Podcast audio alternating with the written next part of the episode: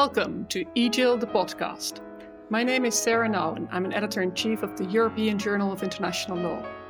The second issue of this year's volume contains a debate on one of international law's most classic topics jurisdiction.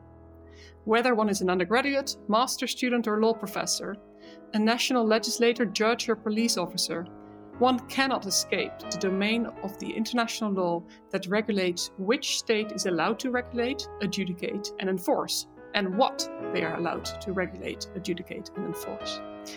But here I am already beginning to enter a dangerous zone because what the concept the international law of jurisdiction refers to may be one of the disagreements underlying this EJIL debate. So let's turn to the two contenders of the debate in issue 33.2.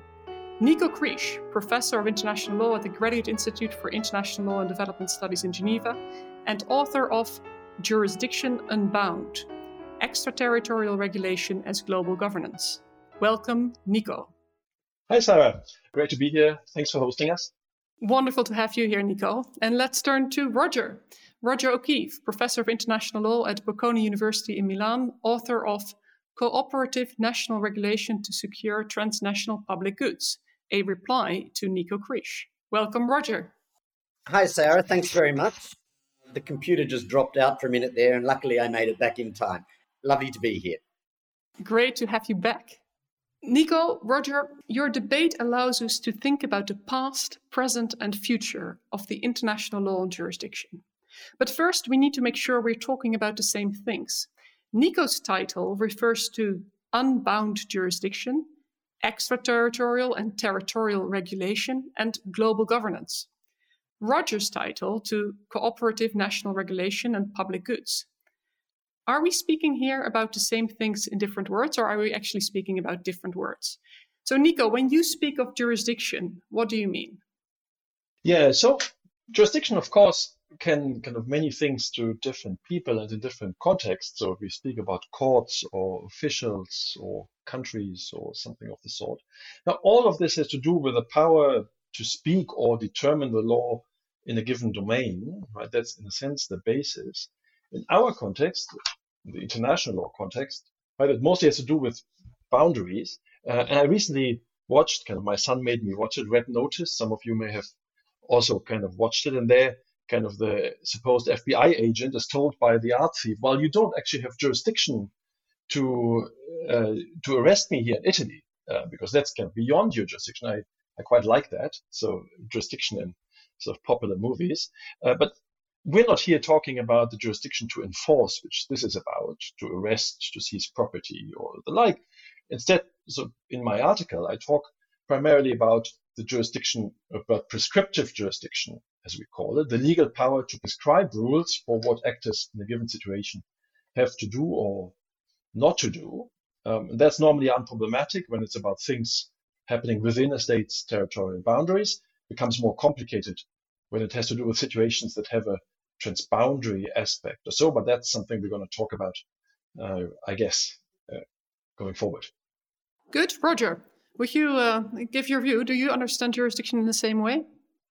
Uh, yes, I do. Um, uh, it's in this context the authority of a state under international law to regulate and to give effect to the regulation of persons and property. Um, of course, classically, it's considered to have three different aspects to prescribe that is, to assert the application of the law more or less in the abstract, um, to adjudicate, that is, to entertain cases about a particular matter, and to enforce, that is, to use the uh, repressive powers of uh, the state through the police and indeed through the courts to um, give uh, sanction, as it were, to the law. But as Nico said, primarily we're dealing here with the authority of a state under international law to regulate certain matters. And the fundamental question ultimately is in what circumstances may a state regulate matters which take place in the territory of another state? And what we're talking about here is what a state may do under customary international law, not what it must do, but under treaties you can provide for what it must do. And we're not saying that only that state may regulate. What we're saying is that state may regulate regardless of what other states may also be able to do. So we're talking about, under customary international law, concurrency of jurisdiction. In other words, what one state and perhaps other states at the same time may regulate. Okay, so the first parameters have been set. We know what we talk about when we talk about jurisdiction today. Now, Nico, you use the term global governance, and Roger puts global go- governance in scare quotes. Um, Nico, what does global governance mean for you? Yeah, it sounds easy, but isn't so entirely easy. There's quite a debate about what global governance might mean. Uh, we don't need to, really need to enter into the details here.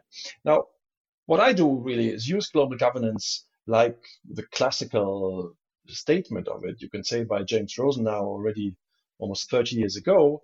Uh, he was one of the first to really talk about governance at a global scale, but global governance. Um, essentially, what he means is the systems of rule, purposive behavior, goal oriented activities to achieve shared goals at a global scale.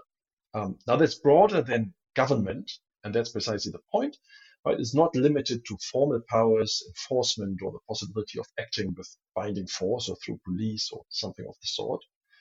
Um, instead, it is broader. It includes all kinds of things that are potentially informal, uh, conducive to action, trying to influence behavior. Now, what I use global governance here for is really to generate a distinction, not a distinction with government so far. Government is a sort of part of governance more broadly, but a distinction between the coordination among equals and process of governance through which one actor or several actors seek to influence the behavior of others. So uh, coordination among equals, equals is all horizontal, whereas governance in this understanding always has a certain, at least vertical component. Someone tries to order what others are doing. Um, and that's really kind of the, the major contrast I think I try to work out in the law of jurisdiction. Okay, and hierarchical element in the word governance. Roger, you put governance in scare quotes. Why? Um, well, I haven't heard the expression scare quotes. It wasn't intended to scare. Uh, it just meant global governance as meant by Nico. And I understood what Nico meant by global governance as pretty much what he just said. Okay, so the second key topic or key term for this discussion has also been clarified. Now we can go into the meat of the discussion and for the vegetarians, the tofu of the discussions. As we said, the, the article is all about jurisdiction, how the past has been of jurisdiction has been understood, what jurisdiction, the law of jurisdiction, how we should understand it today, and where we may take it in the future. So let's go about this argument about the past. Nico, your article begins with how the law of jurisdiction has been understood traditionally, and then goes on to argue that that's not an accurate description of how states actually use their domestic law to regulate. So, how has jurisdiction been traditionally understood? Yeah, so I, I start from the way in which jurisdiction is, say, taught in law schools, the way in which it's presented in textbooks and the like, kind of a standard account, you can say, of jurisdiction. Now, there's obviously some variation across authors, across countries, across universities, uh, but there's a common thread. That's the image uh, of a horizontal order. Um, so, jurisdiction here is typically depicted as delineating the spheres of different states, right? So, different states are situated next to each other, and what jurisdiction does is draw a line between what one state may do and what another may do. Uh, now, normally, this follows territorial lines. Each state does, and we've talked about this already a bit, each state can do what it wants to do in its own territory. They obviously overlap sometimes. A state may also regulate certain things that their own nationals do abroad, for example, and there are other grounds for doing this. But this is more the exception. Kind of the normal starting point uh, is, and so, for example, James Crawford, kind of one of the most influential international lawyers of the last decades, really said um, kind of that the presumption is that jurisdiction in all its forms is territorial and may not be exercised extraterritorially without some specific basis in international law. Um, so jurisdiction is here in principle about relatively separate spheres, and it is about relations of equality. Jurisdiction is typically seen say, an expression of the principle of sovereign equality of states, which kind of for many still is kind of core underlying principle of the international order. Jurisdiction is a core element of maintaining um, that image of equality of states. What I really like about th- this part of your article is that it shows the importance of how we are taught something um, and, and, the importance of textbooks, the importance of our professors. So I was taught jurisdiction by a certain professor, Roger O'Keefe. And I remember his explanation of jurisdiction slightly differently. So, Roger, what, what is your traditional understanding of jurisdiction? Well, I mean, I think the, the, the starting point is uh, essentially the same. I mean, a lot of it depends on how far back in time we go. Um, we have to think, of course, about the Westphalian dispensation, which was that a state may regulate whatever takes place in its territory, and as a starting point, only it may regulate what takes place in its territory. These are expressions of its sovereignty. But as to the second bit, what we also know is that uh, limitations on sovereignty, freely agreed to, are themselves an expression of sovereignty.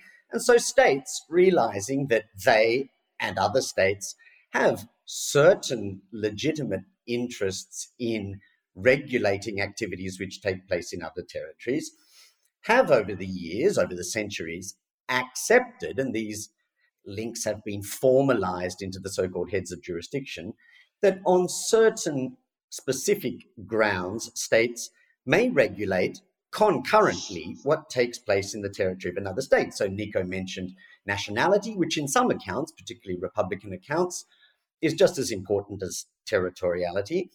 But also, of course, the protective principle. If something that foreigners do in a foreign state threatens some fundamental interest of the regulating state, the regulating state may indeed regulate it.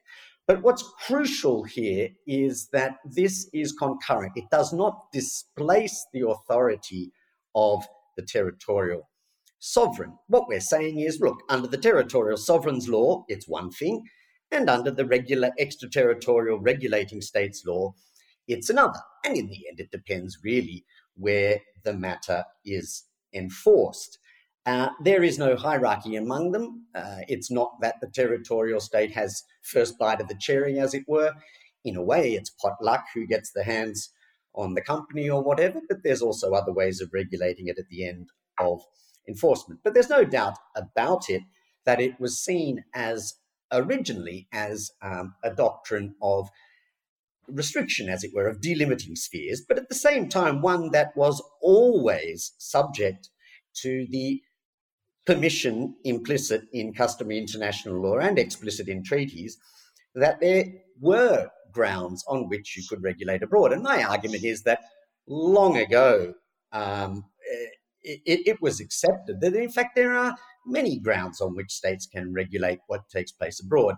My main beef, I guess, is that I've never thought of it as lines drawn on a map. I've always thought of it as overlapping spheres, overlapping virtual spaces, as it were, of authority. And so this um, cartographical image, as it were, that um, Nico has, I, I, I, find a little overdrawn. I've always conceived of it as um, overlapping uh, you know, force fields, as it were, of authority. Well, that brings us actually to how um, the image that Nico does come up with for how we should understand the law of jurisdiction, at least the law of jurisdiction as it is today. And that's one of the most um, innovative aspects of the, the article. Nico, can you explain how should we understand the law of jurisdiction today? Yeah, so in many ways, kind of what I argue is really kind of that we have to get to an understanding of overlapping force fields in a sense, as, as Roger just kind of outlined, uh, right?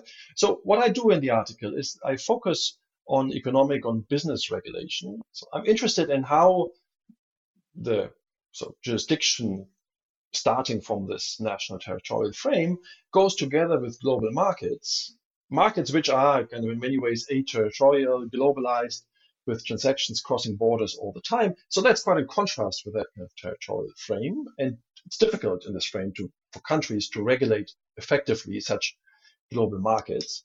So how I trace how actors and states use jurisdiction in practice in such contexts, and kind of I look for examples in financial markets, corruption, data regulation, shipping, global value chains, um, and there would be other examples too to look at this. So what I find in all this is that territoriality, a territorial principle, plays a very limited role in fact, but a pretty strong role in rhetoric. Right? In most contexts, um, the territorial frame is the one that governs, but very limited connections are actually enough for a state to regulate a certain issue globally. Right? So the U.S. is regulating um, all kinds of crimes, actually criminalizing action uh, very easily, if only there's a slight connection with using the dollar or crossing through US territory at some point during the commission of the crime, which in a sense kind of allows them really kind of to target financial crime almost almost everywhere very easily. Um, and it's not only the US, the EU is doing much the same thing in many contexts, trying to use very thin territorial connections to regulate uh, issues of an environmental nature, internet regulation, and, uh, and the like. So I argue that jurisdiction has really come unbound in this. Territoriality is no longer a limiting principle, but instead merely kind of a rhetorical frame in which states can largely do what they want when it is about actors on global markets. Now, that's not necessarily a bad thing, or one doesn't have to necessarily think it's a bad thing. Often it actually provides a service to everybody, to other countries too. Uh, can provide what people call global public goods. Um, think of financial markets, I mentioned it. It's important that someone regulates them. Um, for global market, it makes little sense that each country tries on its own. This would be just too fragmented and wouldn't, in a sense, be able to catch up with the scope of market actors. Um, but what this unbound jurisdiction I trace leads to is a particular way of providing such goods, right? Namely, one in which just a few powerful countries can typically decide what goods to provide, uh, when and how they ought to be provided. Um, and that comes with a serious problem, really, for the sovereign equality frame I've mentioned. So jurisdiction continues to be portrayed as linked to territoriality and to sovereign equality, but in fact, it has come to be about much the opposite. It allows for the establishment of factual hierarchies in which some countries govern uh, and others are subject to that governance. Uh, and that's really kind of what I want to point to with the tracing this unbound jurisdiction and its consequences uh, is that this hierarchy governance aspect has taken pride of place over the territorial equality oriented frame and that it is important that in our broader conceptualization we take account of that um, and do not kind of continue to portray the extraterritorial element really as an exception to a rule where the rule really doesn't exist as much. And it is the extraterritoriality, the global, the unbound element um, that dominates. Roger, is your reading of the current situation the same? Well, certain aspects of it are definitely the same. And in fact, this is my, in a way, my first critique of what uh, Nico says is that everything he says more or less tends to disprove his first point, um, which is that territoriality is a, is a, is a restriction. Um, manifestly, it's not, because although, of course, it's the starting point, states long ago realized that there's many, many extraterritorial bases of jurisdiction. In fact, so with no connection to territory. And they also realized that territori- territoriality itself is flexible, not only objective and subjective territoriality, the classic uh, where it ends and where it begins, um, but also certain things um, like effectively setting conditions on entry into territory by, by things like you may not uh, fly your plane in our territory um, without uh, you know emission um, control. Now that's a territorial form of jurisdiction. Uh, but of course, the technical reality of the situation is you can only fly the same plane from A to B, and it may be that economies of scale mean that you have to change your whole fleet. But what that state is doing simply is saying in our territory, you may not uh, do this. And my essential question to Nico is that how is this a structure and how is this a hierarchy? Let me um, uh, let me just give a very brief example. If I have a house, okay, and I'm taking in people to live with me, okay, and I say you may not smoke in my house, and I'm not saying to other uh, other people you have to enforce the same rule in your house. I'm not saying to your neighbor you have to have a smoking ban in your house, and I'm certainly not saying to the person who lives in my house in the other house you may not smoke. So I don't see how my ban on smoking is impinging on the sovereignty of my neighbor to do to say what he or she wants in her house, or indeed is unfair on my tenant. Now, the reality of the situation may be that that person is addicted to smoking, and either they always smoke or they never smoke. So, in saying if you live with me, you can't smoke, the practical reality is that person has to give up smoking if they want to live in me with me, or they don't live with me. Okay, and they may want to live with me if my house is super, super, super lovely and the other house is crap. But as far as I'm concerned, whether that person is addicted to smoking and whether my house is super lovely and the other is rubbish are contingent realities rather than in any way structured into the law of jurisdiction. And I don't see how I'm imposing a hierarchy on anyone through a contingent reality. Nico, you've been posed an essential, essential question.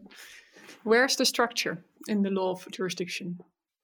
Yeah, I think and it really gets to the to the core point and the core difference again, that Roger and I have on on the issue, uh, and that has to do really with the social context in which the rules that we're talking about operate.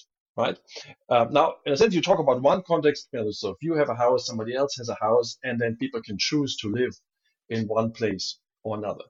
Uh, that would be very different um, if your house, where you enact rules, is one that people kind of almost naturally have to go to to go about their daily business, right? So there's a certain element of dependency.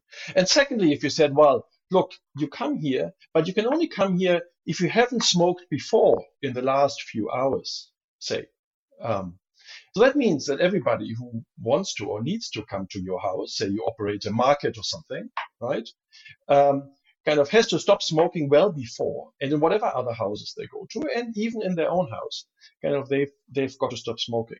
Um, so you first kind of impose a rule that that effectively operates extraterritorially, and because people depend on your house, they're really forced to comply with that, even if they're not in your house, but kind of everywhere else. Now, that's essentially kind of what you do when you say, well, for you to operate on my market, you have to follow my rules.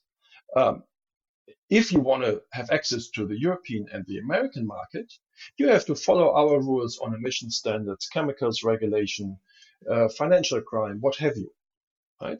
Uh, because, in a sense, most economic actors, except for some, cannot really afford to not operate on European and US markets. Um, so we said, well, okay, you stay outside. It's, it's, in a sense your choice, but as a matter of social fact, it's not really a choice. It, ex, it exploits kind of that form of regulation, exploits differences in power uh, that are uh, that actors simply have to cope with, and actors are embedded in. And we, what my argument is, we cannot leave aside kind of those relations of power when we look at the effects and consequences of particular rules. Now, it would be really easy if we said, well, okay, sort of we have rules about, say, the use of force, right, in intervention. And we say kind of as a new rule, everybody can use force for the for bettering humanity, right? Say, well, that's all equal. Everybody can equally use force for bettering humanity. So that doesn't impose any kind of hierarchy, clearly. But as a matter of fact, as a consequence, an open permissive rule like that would very easily not only lead to a free for all, but much more lead to the possibility of the militarily powerful to intervene whenever they want and whenever they think it's for the uh, bettering of humanity, um, whereas the others have to suffer what they do. So what I really urge with that structure is to uh, is to take account of the of the factual context in which those rules operate. Well, I get back to the question is how is this hierarchical? Let's take emissions. Um, and let's say you have another state where if you want to use its airports and fly into its airspace, you don't need to have emissions control. How is the fact that Europe imposes emissions control forcing on that other state a sovereign choice? Because in fact, you can you can comply with both laws at the same time. The fact that I fly an emissions efficient plane into the other state does not in any way infringe that other state's law. Uh-huh. That state has not been displaced as the sovereign in any way. Um, and in terms of fairness to the individuals concerned, I still come back to the point that no matter the attractiveness of my house, it still remains their choice to go into that market. And in fact, this sort of thing may indeed create market incentives to stay out of that market.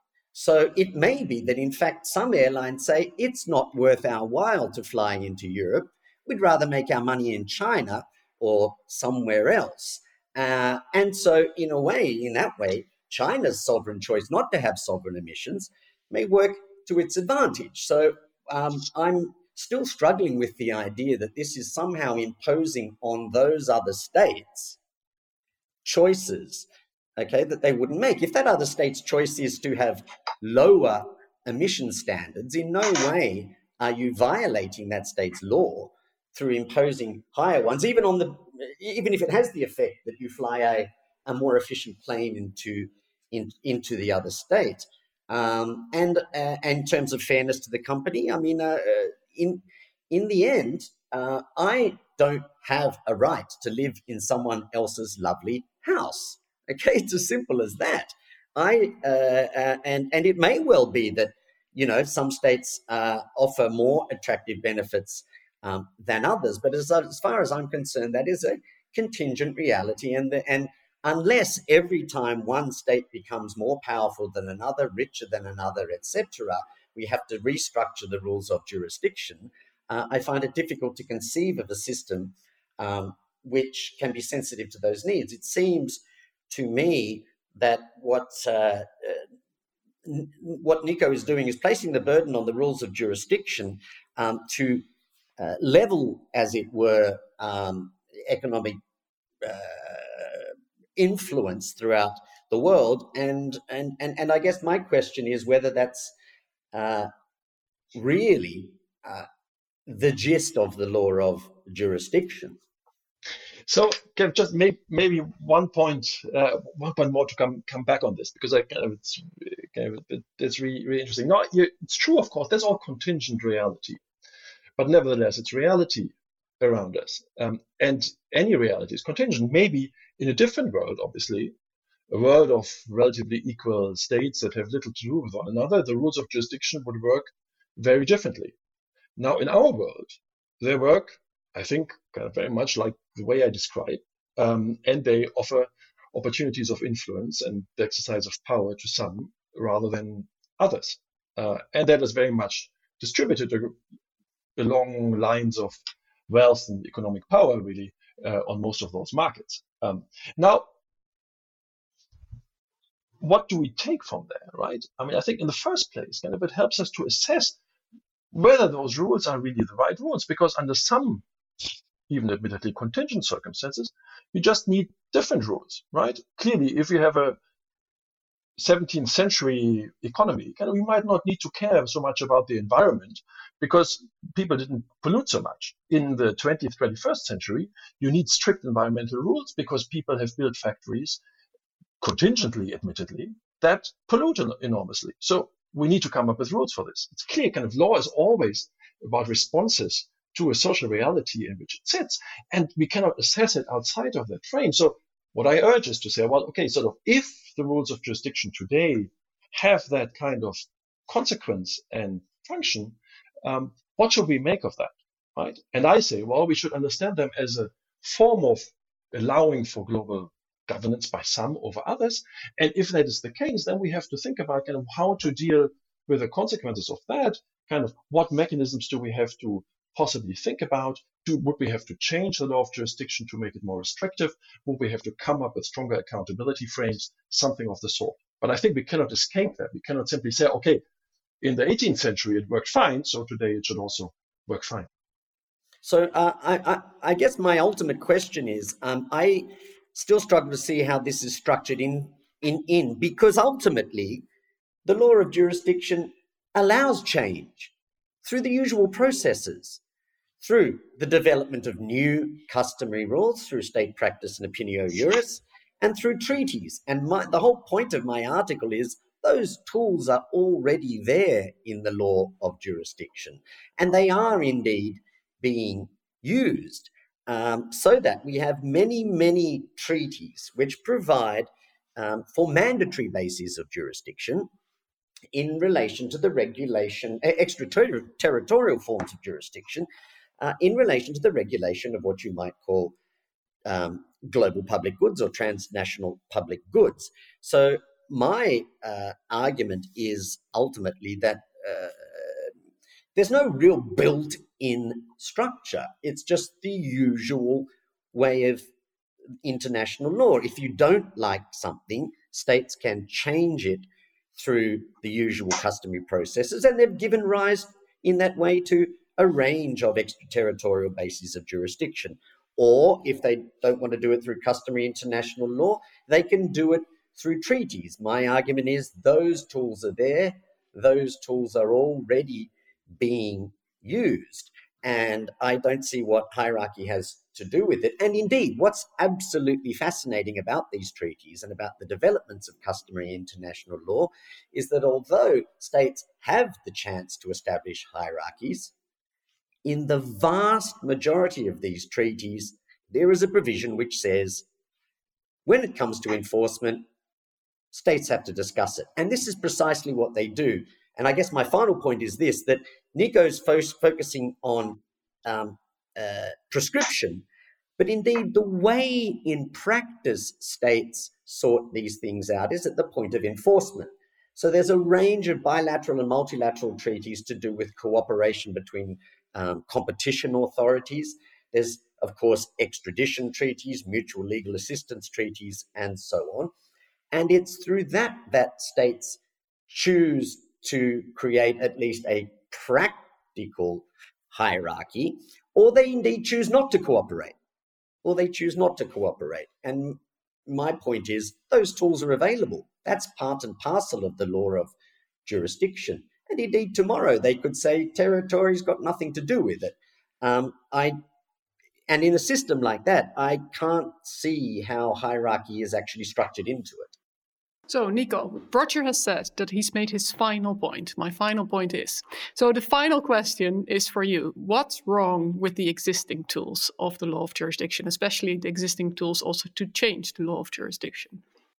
Yeah, but let me take up that point of change. It's really important, right? It's of course true as a matter of kind of formal law, states are completely free to change the law of jurisdiction. Now, the current rules, though, as all rules, always operate as default rules. So you will only get change if all states, all states concerned, actually see an advantage in changing them.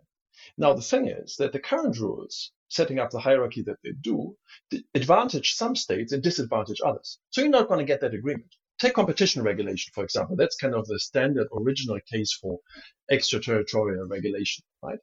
And there we see kind of that other countries have set for quite some time, well, let's do a multilateral treaty or some multilateral regulation about competition regulation. And they've tried, for example, to do this in the WTO context and kind of in other contexts as well. Now, what has happened is that especially the US has said, well, no, thank you. We're perfectly fine with using our extraterritorial tools to regulate global markets, competition on global markets. We can act against cartels if they form elsewhere. We can act against anti-competitive behavior. We don't need to engage in a multilateral process that requires all kinds of compromises and causes us all kinds of trouble if we can also do it unilaterally. So, in fact, kind of the very fact that we have these possibilities under jurisdictional rules today means we get less cooperation and coordination by states because some states don't need it, right? They have the unilateral tools. Now, that doesn't mean that we should all kind of kind of go back to some territorial frame of the 17th century or something, right? So that that's not necessarily the conclusion. How should we maybe change the rules? Uh, in a sense, as long as we need some form of unilateral action on global markets to provide the public goods I talked about before, right? Which obviously is also an important consideration. At least we have to think about sort of what would it mean to have a fair regulation of public goods in this decentralized frame.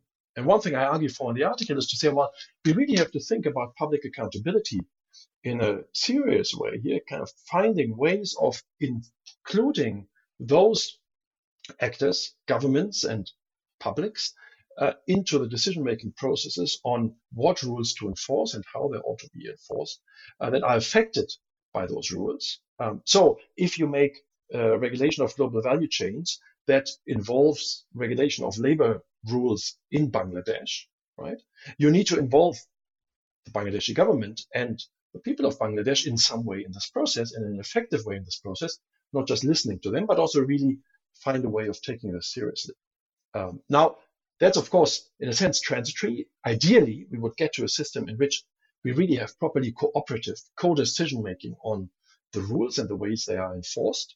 The current fragmented, fractured international society doesn't make that overly easy. Um, but as I said, kind of simply leaving the rules as they are currently in place actually makes it too easy for many actors to just stay away and say, well, okay, we don't need to get into joint action and regulation. We can just do it on our own. Um, and that's, I think, a real problem. And that's where, in a sense, the hierarchies that I talked about are perpetuated. Nico, Roger, thank you very much for a very rich debate on one of the foundational topics of international law. One saying what's wrong with the international law of jurisdiction, and the other responding what's wrong with the international law of jurisdiction.